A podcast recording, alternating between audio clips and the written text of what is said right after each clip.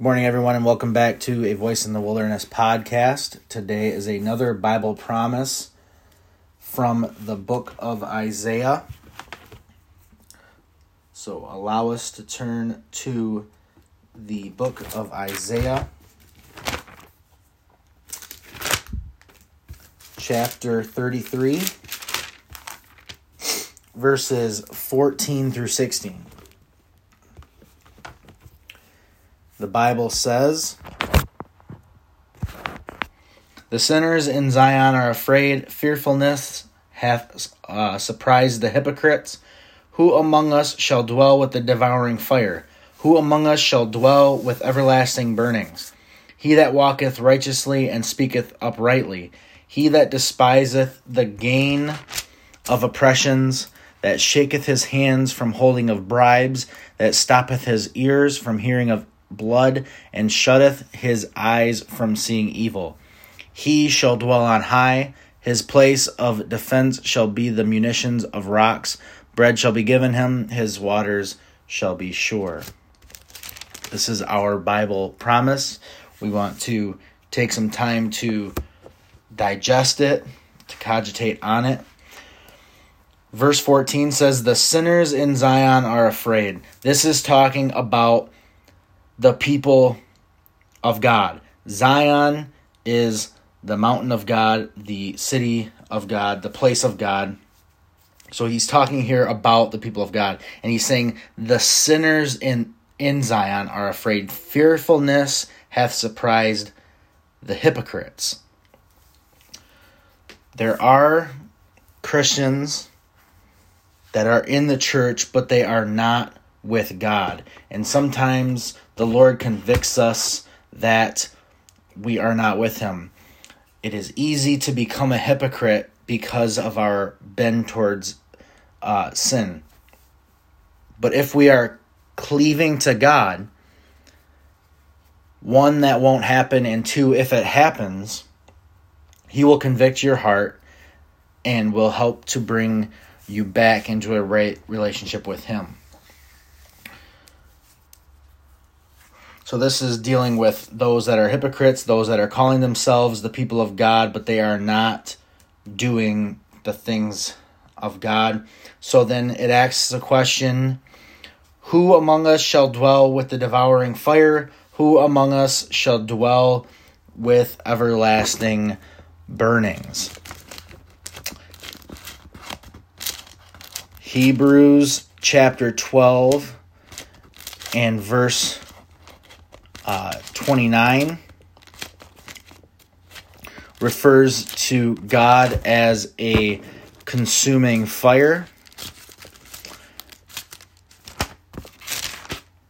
And Deuteronomy 4 and verse 24 also says that the Lord thy God is a consuming fire, even a jealous God commenting on this in a book called Desire of Ages, page 600. It says, So it will be in the great final day when judgment shall fall upon the rejectors of God's grace. Christ, their rock of offense, will then appear to them as an avenging mountain. The glory of his countenance, which to the righteous is life, will be to the wicked a consuming fire. Because of love rejected, grace despised, the sinner will be destroyed. We turn back again to Isaiah chapter 33 and verses 14 through 16. It says, Who will dwell with uh with the devouring fire, who among us shall dwell with everlasting burnings? The Bible again refers to God as a uh as a devouring flame and that sinners cannot dwell in the presence of a just and holy God. This is why the Lord said to Moses in the Old Testament, No man shall see my face and live, because we have sinned, and his purity would devour that. So this comes as a very good question because those that are calling themselves the people of God are not actually doing the works of God. They're not actually following God. They don't have his spirit in their hearts. So the question then is who of these people will be able to live? Who of these people will be able to dwell? Because Revelation tells us that we will see God. The Bible tells us that we will be in heaven where he is. So, how can that be? Once again, it asks the questions Who among us shall dwell with a devouring fire? Who among us shall dwell with everlasting burnings? And then it answers the question He that walketh righteously, righteously, and speaketh uprightly, he that despiseth the gain of oppressions, that shaketh his hands from holding of bribes, that stoppeth his ears from hearing of blood, and shutteth his eyes from seeing evil. To break it down, it's those those people that despise sin and wickedness and do the works that God has sent them to do, they will be able to dwell with the devouring fire.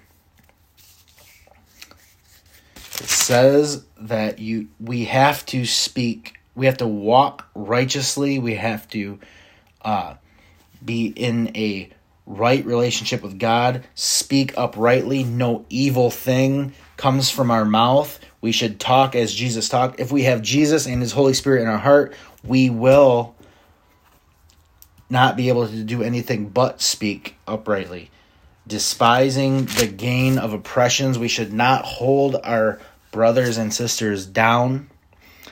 Shaketh his hands from holding of bribes. Seems to go without speaking that we should not take bribes for favors or whatever the thing is. That stoppeth his ears from hearing of blood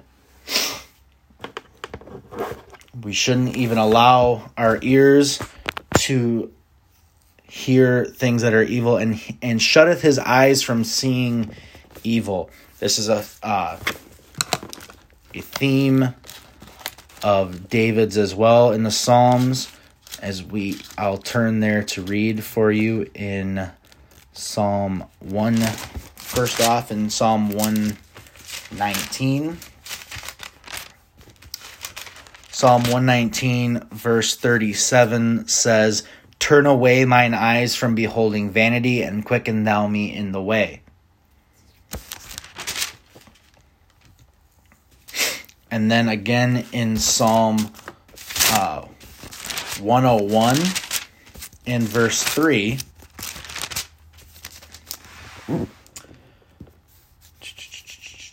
Psalm 101 and verse 3 says, I will set no wicked thing before mine eyes. It is a common theme throughout the Bible that by beholding, we become changed. As we behold evil things, so will our hearts continue to desire those evil things. It is only through uh, beholding those things that God wants us to behold through our through our eyes, what we listen through our ears, that we will continue to grow a desire for godly things. If we behold God, we will desire Him.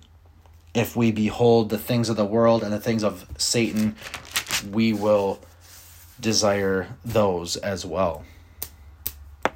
We need ultimately with this these things it comes down to we need to love what God loves. We need to ask the Lord to renew a right spirit within us. Put a clean heart in my chest. Give me a heart of flesh to desire those things that you desire. Micah 6 8 reiterates this when he says, he hath showed thee, O man, what is good. And what doth the Lord require of thee but to do justly, and to love mercy, and to walk humbly with thy God? We need to humble our hearts. We need to give our hearts over to God so that it can be molded into that thing that will bring Him glory. So that people can see what a true Christian looks like. So that people can see what a true person in Zion looks like and not what a hypocrite looks like. We see hypocrisy throughout the world. It's time to show those around us a pure life and a changed life with God. Commenting on Micah 6 8 uh, comes from a book called Prophets and Kings, page 326 through 327. It says, In urging the value of practical godliness, the prophet was opening, was only repeating the counsel given Israel centuries before. From age to age, these counsels were repeated by the servants of Jehovah to those who were in danger of falling into habits of formalism and of forgetting to show mercy. We should lose no opportunity of performing deeds of mercy, of tender forethought, and Christian courtesy for the burdened and the oppressed. We are put on this earth as God's representatives. So, how are we representing Him? Are we bringing reproach on his name? Are we taking his name in vain by calling ourselves Christians and followers of God, but not doing those things that God would have us do? Lord, have mercy that my life is just a lie, is just a mere formalism of Christianity, is a form of godliness, but denying the power back to Isaiah 33 14 through 16. In 16, it gets, it uh, finishes out the promise. It says, He shall dwell on high, his place of defense shall be the munitions of rocks. Bread shall be given him, his waters shall be sure. If we follow, we've been over this before that if we follow the Lord, not everything is going to be rainbows and sunshine. There are going to be hard times, but the Lord says, I will protect you. Even if it's in the munitions of the rocks, even if I have to hide you in the in the mountains of the earth, I will protect you. I will give you bread and I will give you water.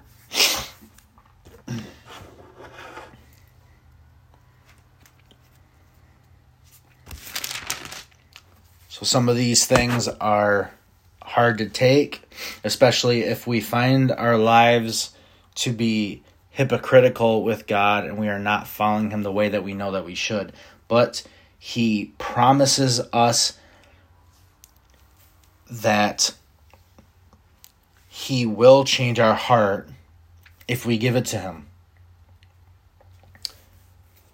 The sinners in Zion are afraid. Fearfulness hath surprised the hypocrites.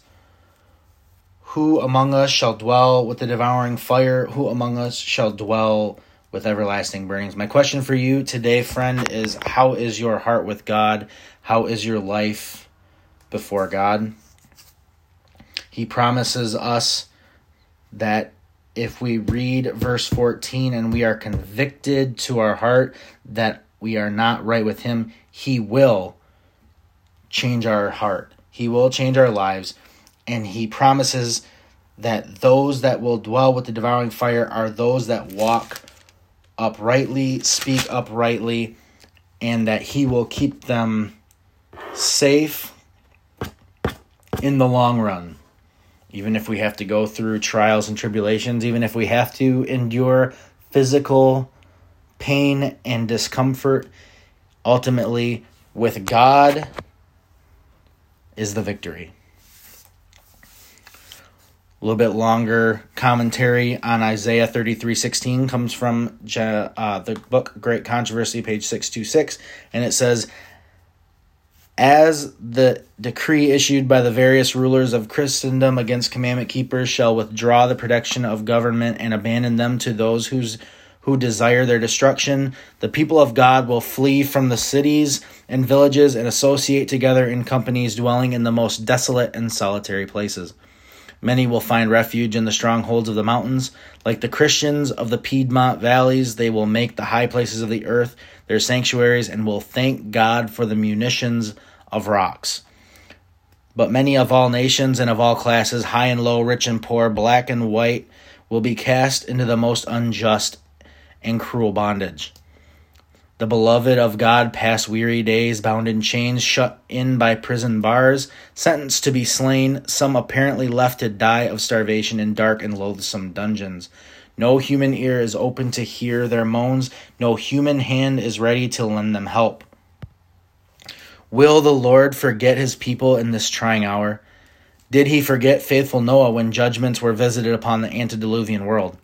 Did he forget Lot when the fire came down from heaven to consume the cities of the plain? Did he forget Joseph surrounded by idolaters in Egypt? Did he forget Elijah when the oath of Jezebel threatened him with the fate of the prophets of Baal?